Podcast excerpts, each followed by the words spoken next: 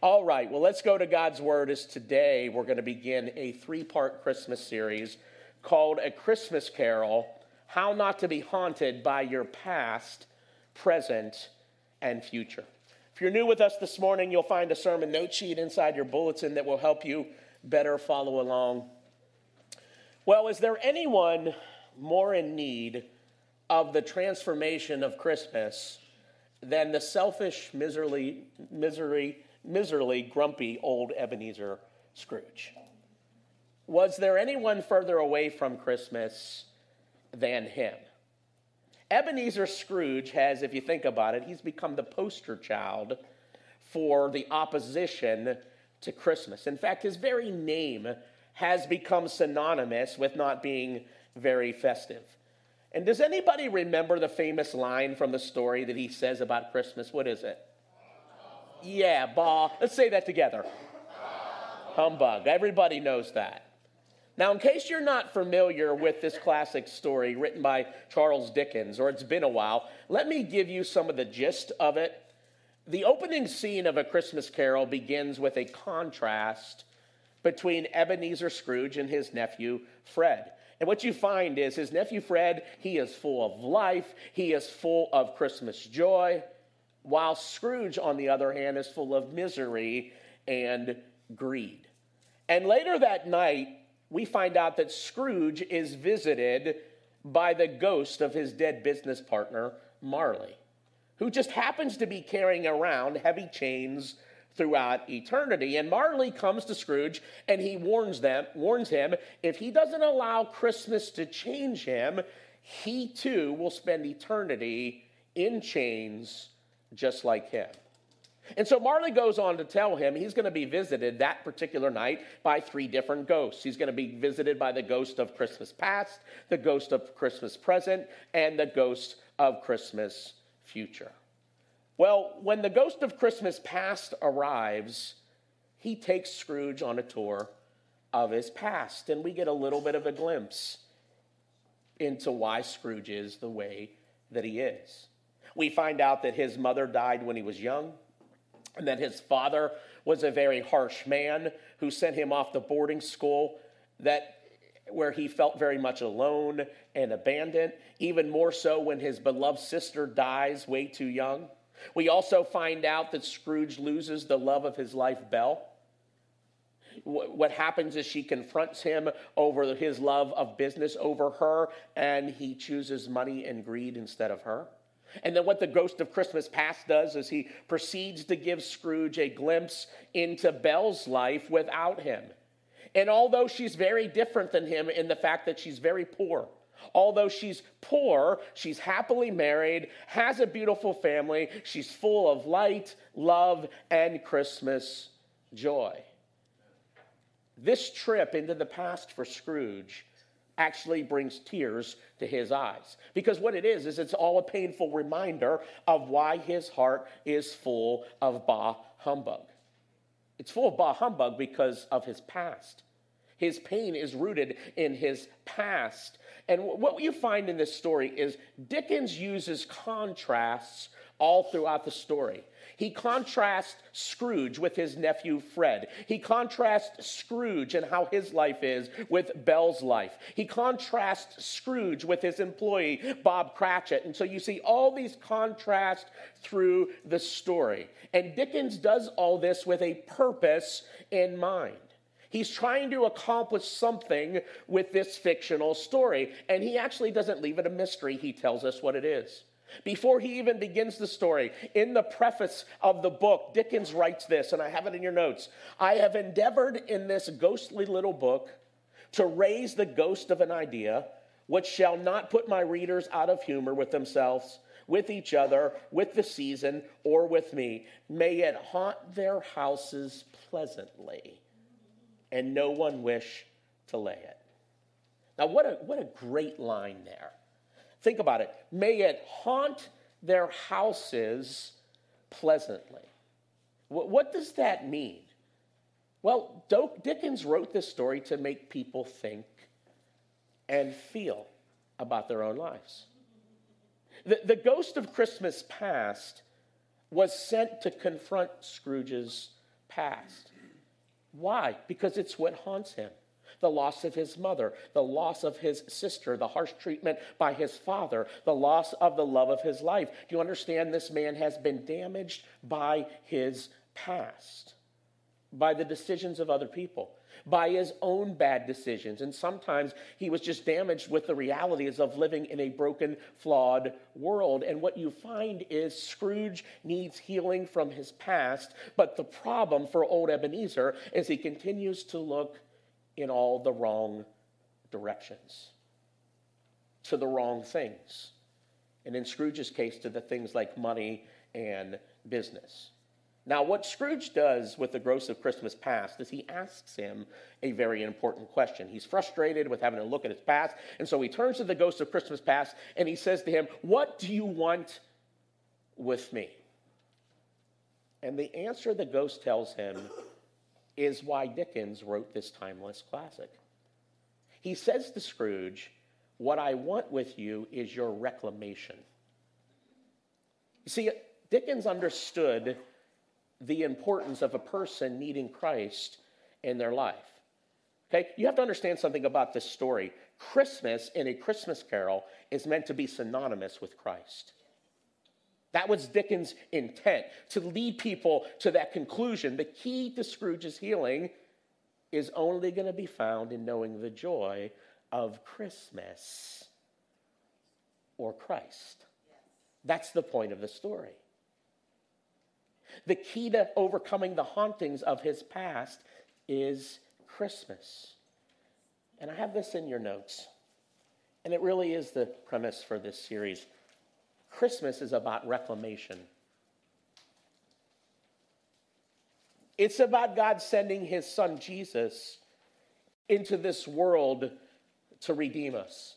It's about him sending Jesus to what is broken, what is sinful, what is wounded, what is messed up in order to bring us back, not pay us back.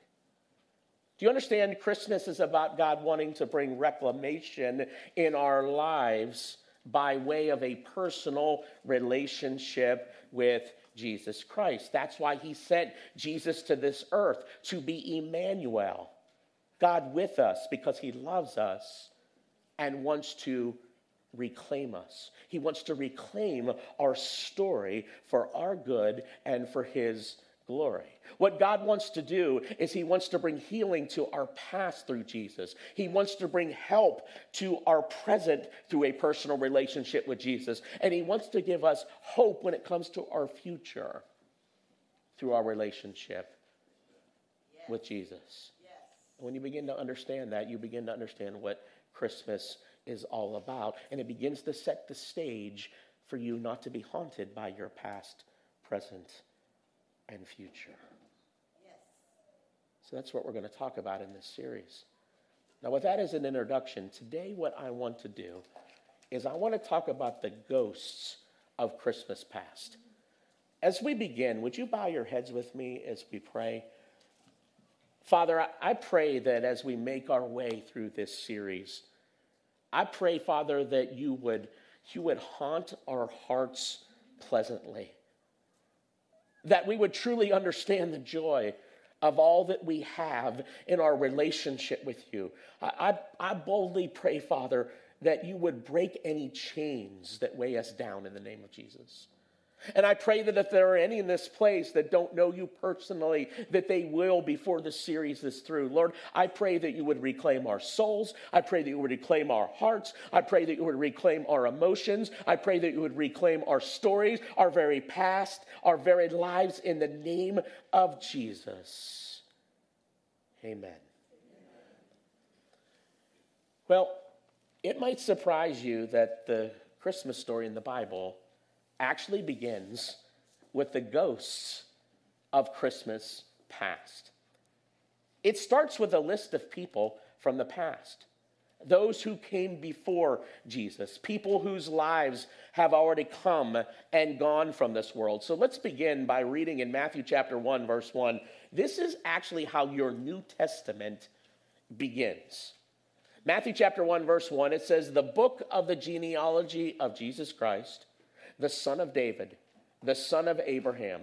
Abraham was the father of Isaac, and Isaac the father of Jacob, and Jacob the father of Judah and his brothers, and Judah the father of Perez and Zerah by Tamar, and Perez the father of Hezron, and Hezron the father of Ram, and Ram the father of Abinadab, and Abinadab the father of Nahshon, and Nahshon the father of Salmon, and Salmon the father of Boaz by Ruth, and Boaz the father of Obed uh, by Ruth, and Obed the father of Jesse, and Jesse the father of King David, and David was the father of Solomon by the wife of Uriah. Now, for the sake of time, I'm not going to bore you with all the other names in this list. You feel like you're at a high school graduation, right? It's just name after name after name. But let me pick it up down in verse 16 because this list of names is leading us somewhere. It's leading us to someone. Look at it. And Jacob, the father of Joseph, the husband of Mary, to whom, what's the name? Jesus was born, who is called Christ. Why in the world would Matthew start the Christmas story like this? I mean, I, I, don't know about you, but Luke's version is a little more exciting. At least we got angels flying around, coming to Zechariah and Elizabeth, and then coming to Mary. Mary. But, but why does Matthew start the Christmas story like this? It hardly seems appealing. It hardly seems appropriate, but it's very important for two reasons. Let me give those two reasons to you. First reason Matthew begins with a genealogy it was to prove who Jesus was. You have to understand that Matthew wrote his gospel with a Jewish audience in mind. In the Old Testament, God promised Israel that one day a king, a Messiah, would come through their nation to establish an everlasting kingdom. God also said that that Messiah would come through the family tree that runs through Father Abraham and King David. I want you to understand every Jewish person in Jesus' day knew that fact from their understanding of the Old Testament. That's why this family tree begins by mentioning two very important Jewish names. Look at it once again. The book of the genealogy of Jesus Christ, the son of who is it? David. And the son of Abraham. David and Abraham. If you were trying to prove to a Jewish audience that Jesus was the long awaited Messiah, okay, the very first thing that you had to prove was does he have the right credentials genealog- genealogically to be that Messiah? I mean, you can go and start with all the miracles, but nobody's going to care about the miracles until they understand is this guy fit what the Old Testament says he would be through the genealogical line in the Old Testament? And so Matthew answers that question right up front. Before he talks about the miracles, before he talks about anything, that's what sets the stage for everything else he's going to say. And by the way, when Matthew wrote this, the Jews were meticulous record keepers, and they had one particular place in Jerusalem. It was called the House of Records, where they would have a record of everybody in Jewish society, what tribe they were from, what their lineage was. They were meticulous record keepers. This was all lost in 70 AD when Rome came in and destroyed Jerusalem. So now people in the Jewish cult, they don't know what tribe they're from anymore because all those records were lost. But at the time this was written, anybody could go down to that place, almost like going to the library, and say, Yeah, he's right. It, whether we believe Jesus is the Messiah or not, one thing's for sure, he does have the credentials. So Matthew begins with a genealogy, first of all, to help prove who Jesus was. He had the right credentials. Second reason was to tell us why Jesus came. Now, can I say this? Anytime a person begins to research their family roots, it could be a very risky proposition. Because sometimes there are some surprises in the family tree. How many know family trees don't always look so pretty? My sister did some research on my family tree on the Rendulic side, and to our surprise, we found out that this guy was in it. Let me, let me show you this. This guy, his name is Lothar Rendulic. Okay? In case you don't know the uniform, he's a Nazi general. You're welcome. You feel better about your family already, right? You're like, I got FDR in my line. I got Martin Luther King Jr. in my line. I get the Nazi general, okay? You can't read the quote there in the newspaper clipping that I have of this, but it says if you're going to be a general, you can't have feelings. This guy was actually convicted of war crimes in the Nuremberg tri- trials in 1948 and spent 20 years in prison for those crimes. Can I say it isn't just this guy in my family tree? I could tell you some not so good things in my family tree that are fairly recent, some things that have actually directly affected my own personal life. Things like sexual abuse and addiction and suicide and divorces, lots and lots of dysfunction and brokenness. And I'm positive that if you research your family tree, you too are going to discover lots of dysfunction and brokenness. Now, you would think that Jesus' genealogy would be full of people with spotless records.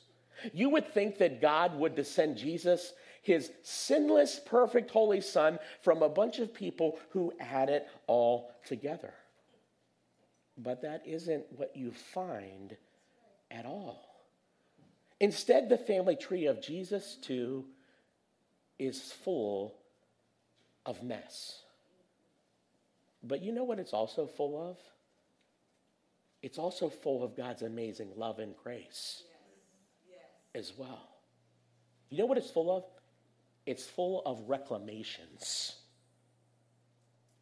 What I want to do with the rest of our time that we have remaining this morning is look at a few of these ghosts from Christmas past. Because they very clearly teach us that Christmas, the invitation of Christmas, is for everyone. Even the most miserable Ebenezer Scrooges of the world. The first of the ghosts from Christmas past that Matthew purposely draws our attention to is Judah and his brothers. And so let's look at it. Once again in the list, verse 2, it says Abraham was the father of Isaac, and Isaac the father of Jacob, and Jacob the father of, and here's the important part that just sticks out Judah and his brothers. You understand that's extra commentary. This is not like a normal genealogical list that just goes name after name. You're going to see time and time again as we go through this, Matthew is purposely drawing our attention yes. to some stories from these ghosts of the past. Now, mentioning Judah and his brothers is significant to the Jewish people for two reasons. One, Judah and his brothers are, are where the 12 tribes of Israel came from. Okay, Jacob's 12 sons became the 12 tribes. Second, this story is significant, and why, why, why Matthew draws our attention to it is because of what transpired between these 12 brothers. You see, you have to understand Jacob, their father, because of family dysfunction, ended up with two different wives. Remember? He was tricked and then he ended up with two different wives. Remember that? And what ensued was a baby competition between those wives for Jacob's love. And these wives even gave their servants to him to have babies with. So get this Jacob ends up with 12 sons from four different women. And you thought your family was messed up. well, this was his family. And this family was so dysfunctional, so messed up, that these brothers become jealous of one of their own brothers, sell their brother Joseph into slavery without their father's Jacob's knowledge. They lie about what they did. They tell their father that Joseph had been eaten by a wild animal. And you know, although the story, long story short, Joseph ends up a slave and prisoner in Egypt for 13 years, all the while never giving up on his faith in God and that faith that he had in God. What it did, it did is it miraculously set up the stage for this amazing story that was going to transpire. What happens is God opens the door for Joseph to become Pharaoh's right hand man. And Joseph, with God's help, prepares Egypt and the world for a coming seven year famine. Well, when that famine eventually hits, it finally hits the land of where Judah and where Joseph's brothers, where Judah and the rest of the brothers and Jacob and their family are living, and they're now in need of food or they're all going to die. And so, desperate for food, they travel to Egypt looking for, for that. But when what, what they end up finding was something so much greater than food. Do you know what they ended up running into? Their past. But they run into something even greater than just their past. They end up running right smack into God's grace. Yes. How many know sometimes you ain't looking for God's grace, but it comes looking for you? Amen. Although they had sold Joseph into slavery, God, through Joseph, ends up saving the entire family from starvation and certain death. You talk about God's grace. Not only are they saved from starvation, but you end up with forgiveness and reconciliation takes place between them all. And this broken family ends up being a beautiful display of what God's grace is all about. Do you know what God's grace is all about? Do you know what He's working to do? It's called reclamation. After their father Jacob eventually dies, the brothers are now concerned that Joseph is now going to take his revenge on them with their father now out of the way for what they did to him all those years ago. But look what Joseph tells them Genesis 50, verse 20 You intended to harm me, but God intended it for good to accomplish what is now being done the saving of many lives. Do you understand this is all a picture of what Jesus would do for us? Yes. Joseph's a picture. It's an Old Testament picture.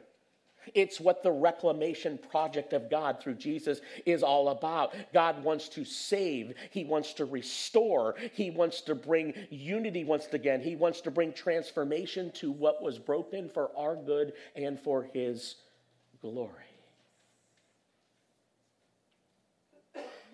God wants to save us. But he wants to do more than that. He wants to reclaim our past. Yes. He wants to turn something that haunts us into a testimony Amen. that we find joy in Jesus because of what he did with our past. Yes. Now, back to Matthew chapter 1. There's a second ghost from the past that, once again, Matthew is purposely drawing our attention to. Her name is Tamar.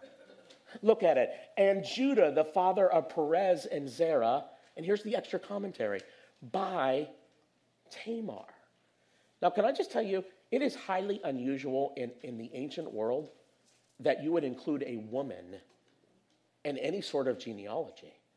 But Matthew, as we're going to see, includes four women in the list, five if you want to count Mary. And the first one we find in the list is a woman by the name of Tamar. She's a Canaanite woman. She's a non Jewish foreigner. And her story is found back in Genesis chapter 38. When Judah, one of the same sons of Jacob that we just talked about in the last point, when, when one of his sons got married, uh, one of his three sons got married, his oldest son married this woman, Tamar. And you have to understand, his oldest son, Judah's oldest son, was very wicked. I, I, think that's evidenced in the fact that he married Tamar to begin with, because God told them, don't marry the Canaanite people. They're going to lead you astray. You don't marry them. They're a cursed people. But he marries this woman, and he's a very wicked man. He is so evil that God strikes him down and kills him. That's how evil he is. And he died without any sons. And so was the custom of the day was this the next son of Judah, Onan, was now responsible to marry Tamar, his brother's widow, have a son with her, so his dead brother's inheritance and family line would continue. That was the tradition in Jewish culture. But Onan did not want to have a son with her. Like his older brother, he too was very wicked. And so here's what happens he sleeps with Tamar but doesn't want to release his seed in her. Instead, he allows his seed to spill on the ground. Folks, you can't make this stuff up. You're like, you're like, I know the Bible's real. The Bible's full of real people, real life, real hurt, real brokenness. Well, God strikes down Onan for his wickedness as well. And so the, the last son that Judah has now is responsible to give Tamar offspring. But Judah's afraid to give his, give his last son to her. So he tells her, Look, my son's too young. Just go live with your father for now. Eventually, I'll give him to you to marry. And that's what Tamar does. And she patiently waits. And she's okay with waiting because, understand, a woman in this ancient culture, she's not looking for a lover, she's looking for a provider. She's looking for security, she's just looking for her survival. Well, as time goes by and that other third son, the youngest son, grows up, she realizes Judah has no intention of giving this son to her. And when she realizes that, she dresses up like a prostitute, tricks Judah into sleeping with her, and she becomes pregnant by him. Now, understand, Judah doesn't realize that the prostitute that he just slept with was Tamar. And word gets out about Tamar being pregnant by way of prostitution, and Judah is told about it. Look at it Genesis verse 38, verse 24. It said, Your daughter in law Tamar is guilty of prostitution, and as a result, she is now pregnant. Judah said, Bring her out and have her burned to death. As she was being brought out, he sent a message to her father in law. I am pregnant by the man who owns these things, she said. And she added, See if you could recognize whose seal and cord and staff these are. Apparently, Judah left some things behind. How many know men are sloppy in their affairs? You women know that. Men, this is why you should never cheat, right? You're going to get caught. And it says Judah recognized that. Now, if you go back to Matthew chapter 1, you think to yourself, that story is a stain on the family tree. I mean, if I were God, I probably wouldn't have chosen Judah and Tamar to bring the line of Jesus through. You would thought you would have thought that God would have run it through Joseph, right? Joseph is the, the godly one in the story. Joseph is the hero in the story. But God chooses Judah and his incestuous relationship with a foreign Canaanite woman named Tamar instead. Why not just say in the genealogy, genealogical record, why doesn't Matthew just say Judah, the father of Perez, and leave it at that? Why mention Tamar in this shameful incident? Because God wants us to know that the gospel of Jesus Christ centers around people yes. just like that. Like Tamar, who have been victimized and mistreated and hurt. He wants people to understand that the gospel is for people who have been left outside of the system, people who have been forgotten about. Jesus comes to people who are the outcast of society. That's who he came to die for. That's the story of Tamar. Hope for the forgotten, hope for the lost, inheritance restored by the grace of God.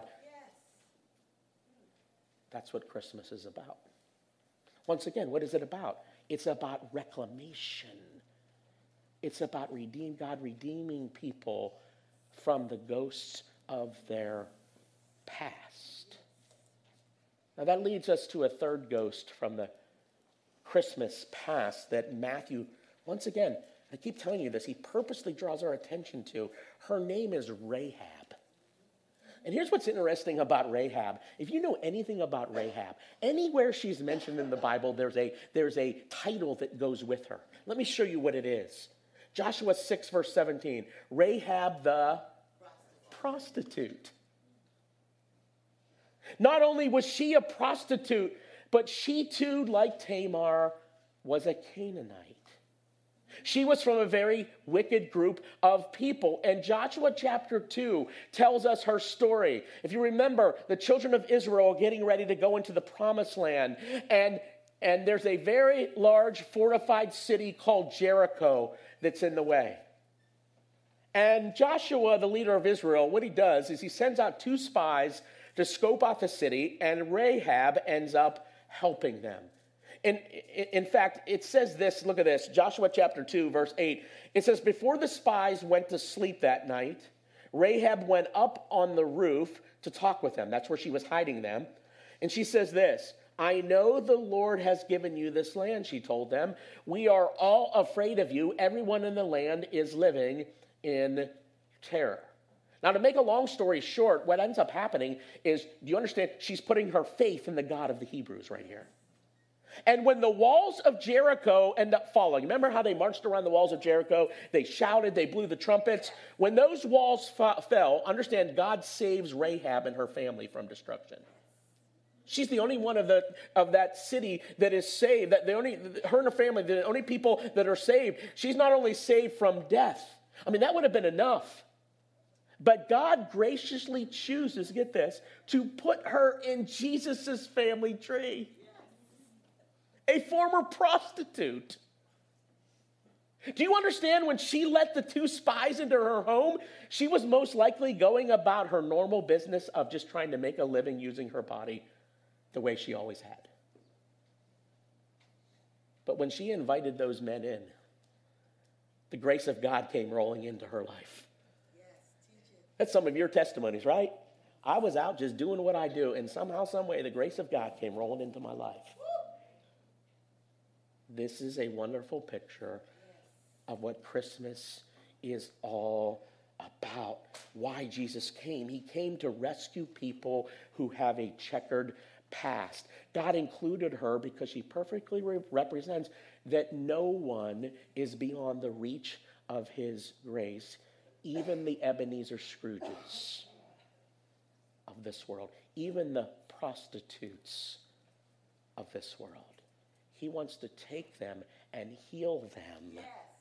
and reclaim them for their good and for his glory.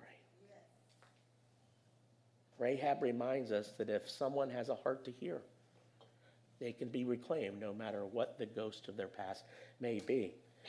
And do you, do do you know, do you know what was a part of the story of her being, the reason that she was able to be saved? It was because of a scarlet rope. You say, what do you mean? Look at this Joshua chapter 2, verse 17 and 18. It says, Before they left, talking about the spies, the men told her, we will be bound by the oath we have taken only if you follow these instructions. When we come into the land, you must leave this scarlet rope hanging from the window through which you let us down. And all your family members, your father, mother, brothers, and all your relatives must be here inside the house. And sure enough, the Hebrews come and they marched around that room, that, that walls, and there was a scarlet rope hanging out that, that wall. And when they shouted, every bit of the wall fell except for the part where Rahab's house was. Yes. Why? Because she made a decision to put that scarlet rope outside her window. Do you understand that's a picture of what Jesus would come to do one day when his scarlet blood would be shed for her down the line in the family of God? It's what provided the foundation for her life to be turned around by faith in the God who had a plan to reclaim her life through Jesus. Isn't that beautiful? There's a third ghost of Christmas past that Matthew purposely draws our attention to. Her name is Ruth. Look at verse 5 and Boaz, the father of Obed, by Ruth. Now, her story is found in the Old Testament book of, anybody know? Ruth. You guys are way too smart, right? Ruth, the Bible tells us, was a Moabite. She's a foreigner as well. In fact, she was from a wicked group of people that God actually cursed in Deuteronomy chapter 23. The Moabites were a people who came from Abraham's nephew Lot. Do you remember that story? Remember how, how, how what happened with Lot? Lot's daughters got him drunk and had children with through him. Okay, once again, you can't make this stuff up. So, Ruth, get this, is from an incestuous family tree. She was already born with a raw deal, and then she experienced a raw deal. What happens is a, a Hebrew man she married ends up dying and leaving her in Jewish society without a son. And Ruth and her mother in law, Naomi, were now in danger of losing the family inheritance without a male to carry it on. And we talked about this earlier in the story of Tamar. It was the job of the next kinsman to redeem the situ- situation. Well, Ruth's faith to stay with her mother in law, Naomi, rather than go find a new husband from her own people, sets the stage for the grace of God to go to work in her life. And it comes through a family member of Naomi's named Boaz. Naomi doesn't have any more sons to give her, so the family inheritance and the family line can continue legally. And so, so it was the next of kin if there were no sons. And, and here's the thing the next of kin had to be willing to do it. And there was a godly man who was related to Naomi named Boaz. And you remember the story. Boaz marries Ruth. They have a son, and the family inheritance for Ruth and her mother in law, Naomi, is restored. And so here's a cursed Moabite woman that comes from much brokenness, who puts her faith in God and ends up experiencing her amazing grace. Boaz ends up being her kinsman redeemer. He's restoring for her what is lost. You understand that's a picture of Jesus because Jesus is our kinsman redeemer. We lost eternal life, but he restores it for us.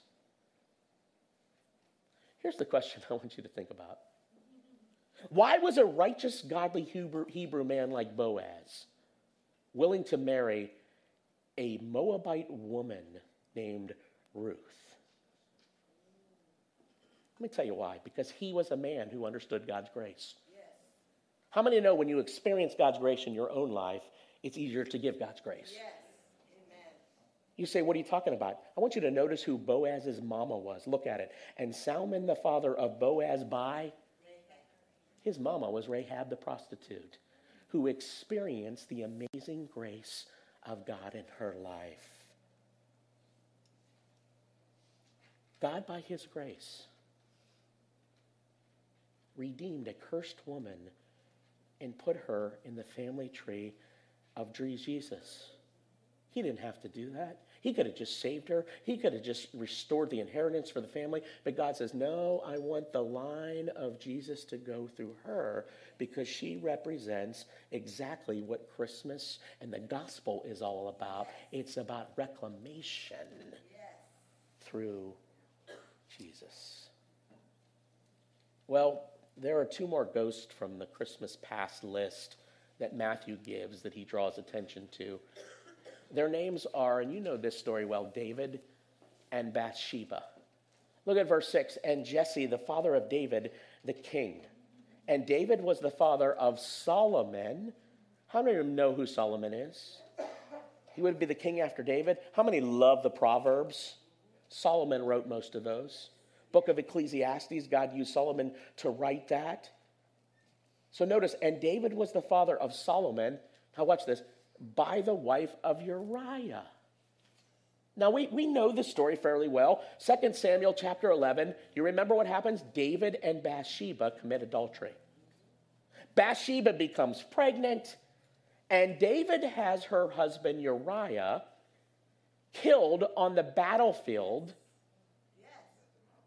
Okay, he set him up to be killed where it didn't look like it, was, he put him in a spot to be killed purposely. So he did it in order to cover his sin.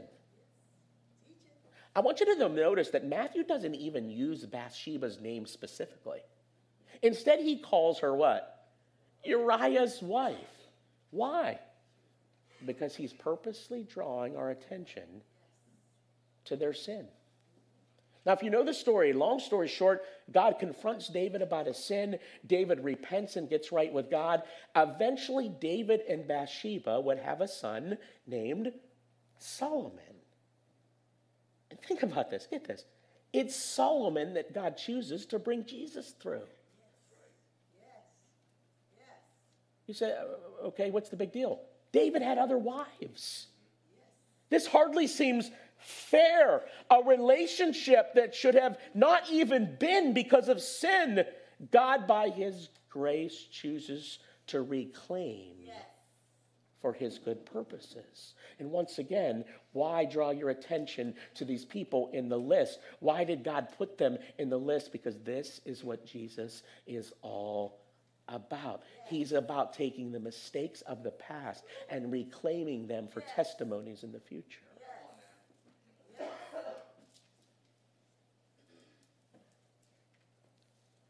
Why begin the Christmas story with Jesus' family tree with these ghosts from Christmas past?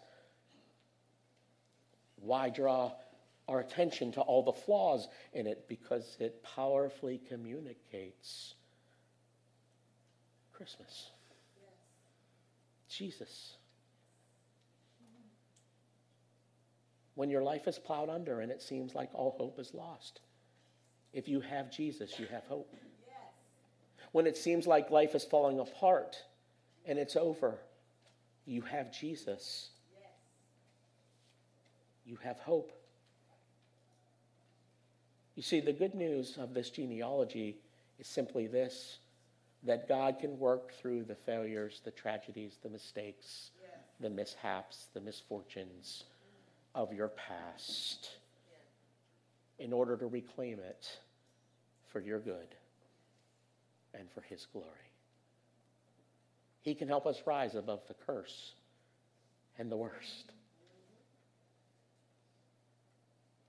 See, you can skip past these ghosts of Christmas past in Matthew's version of the Christmas story, but to do so would be to miss the message of Christmas. The message of Christmas is that we serve a gracious God who cares about people.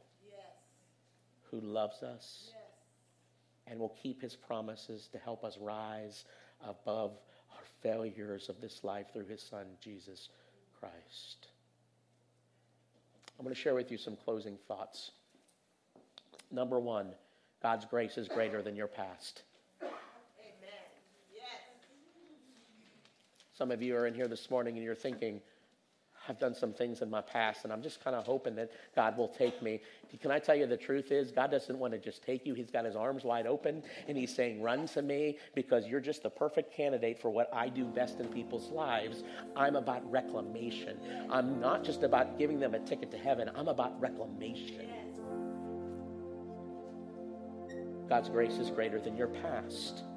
Some of you are struggling with some things in your past this morning. You're even a Christian. You're going to heaven. That's settled. You love the Lord, but you're still looking at your past. And I want to say to you this morning He who began a good work in you will be faithful to complete it. That He's still got a plan for your life. You may have been down a road recently that is hard and it is difficult, but if you've got Jesus in your life, He's got a plan to reclaim what has happened in your Number two, God's grace always flows through Christ. Please get that down. Some of us were looking in all kind of different directions to try to deal with our past. We're looking to relationships. We're, we're looking to money. We're looking to greed. We're looking to this and we're looking to that. Listen, nothing else is going to satisfy your soul and get you past your past. Nothing's going to do it except for the one who God sent, and his name is Jesus. Some of you just need to say mercy. You've tried everything else. You've run here and there, and Jesus is saying, Come to me because I am the one whom through reclamation flows. Number three, God is working to bring about your reclamation in Christ. Believe it, stand on it in faith. Some of you have had a tough year. Some of you have had a raw deal. But here's the good news Jesus has made his way into your life. And, and, and I'm telling you, you're not going to be the same tomorrow that you are today because your Heavenly Father does what He does best through Jesus. If you will hang on to Jesus, He's going to reclaim your story for good. Just what He does. You know, it's one of the things I love about Hope Fellowship Church. Some of you, some of you, you're going through some difficult things right now, and God has you in the right place. This church, I say it all the time, this church is the most perfect, imperfect, messy church you've ever seen in your life. Because for some reason, God brings the Rahabs and the Tamars and the Ruths and the David and Bathshebas and the Judahs and their brothers. And what happens is they find Jesus. And you know what happens over time? Jesus begins to reclaim their story for their good for God's glory. You say, I, I don't understand. You know, I, I, I've been a Christian for a little while now, and God's done some good things in my life, but He's just not moving fast enough. How many can say amen sometimes to that? I promise you, He's moving. And here's what we're going to talk about. How does God bring about reclamation in Christ in our life? What's that process? Well, here's the answer to that. He does it through the ghost of Christmas present. We'll talk about that next week. Listen, come back next week. Because what God wants to do in your life, the work that He wants to do in your life, is very similar to the work that He did in the Virgin Mary's life. He helped her by the power of the Holy Spirit with everything that Jesus wanted to do in her life. So you know what I miss next week. Would you bow your heads with me? As we close this morning. I feel like for some of you this morning, the Lord wanted to encourage you this morning. Your, story is not over. It's worth it to fight, it's worth it to stand in there, it's worth it to turn back to Jesus. He's got a plan for you. He knows what's best. Don't run here, don't run there. God wants you to run to Jesus because that's where your healing from your past is going to be found. That's where help for your present is going to be found. And that's where hope for your future is going to be found. And so this morning, I would say to some of you that are in this place that are struggling and you've been a Christian for a long time, it's time for you once again to get serious about your relationship with Jesus Christ because that's where reclamation is going to be found. Only Jesus can do it. And he wants to do it. And he's ready to do it. So if that's you this morning and say, God, I just turn to you, I'm going to put my faith in you. I'm going to put my trust in you. That as I partner with you, you're going to reclaim something wonderful here. Maybe you're here this morning, you have never given your life to Jesus. Maybe you're watching online and you have never put your faith in Jesus. This is where reclamation starts. God sent Jesus to die for our sins, to pay the price for our mess and for our past so that we could be made right with a holy God. This is where it starts. You have never put your faith in Jesus, I encourage you to do that right now where you're at. Would you just pray from your heart to God's heart? Dear God, I come to you today and I realize I need you more than ever. I believe that you sent your son Jesus to die for me on a cross, to pay the price for my sin, so that through him I could be made right with you and reclamation can happen in the name of Jesus. I confess that I'm a sinner. I ask you to forgive me for my sins. And Jesus, I ask you to come into my heart and be the Lord and the Savior of my life from this day forward. Lord, thank you for saving me. In the name of Jesus. We all said together, Amen. Would you go ahead and stand with me? I'm going to ask my prayer partners if they'd go ahead and come. Prayer partners, would you come? If you're here this morning and you're struggling with some things in your life, listen, this is a great opportunity. Come up and pray. Maybe you're going through something in your family. Come up and pray. We'd love to pray over you. Ask the Lord to work in that area of your life. Like the power of Jesus is here. You don't want to miss it. So if you need prayer, would you go ahead and come at this time? The rest of you, God bless you. Don't forget to, to get your picture out there at the picture booth. We'll see you next week. Have a great Sunday.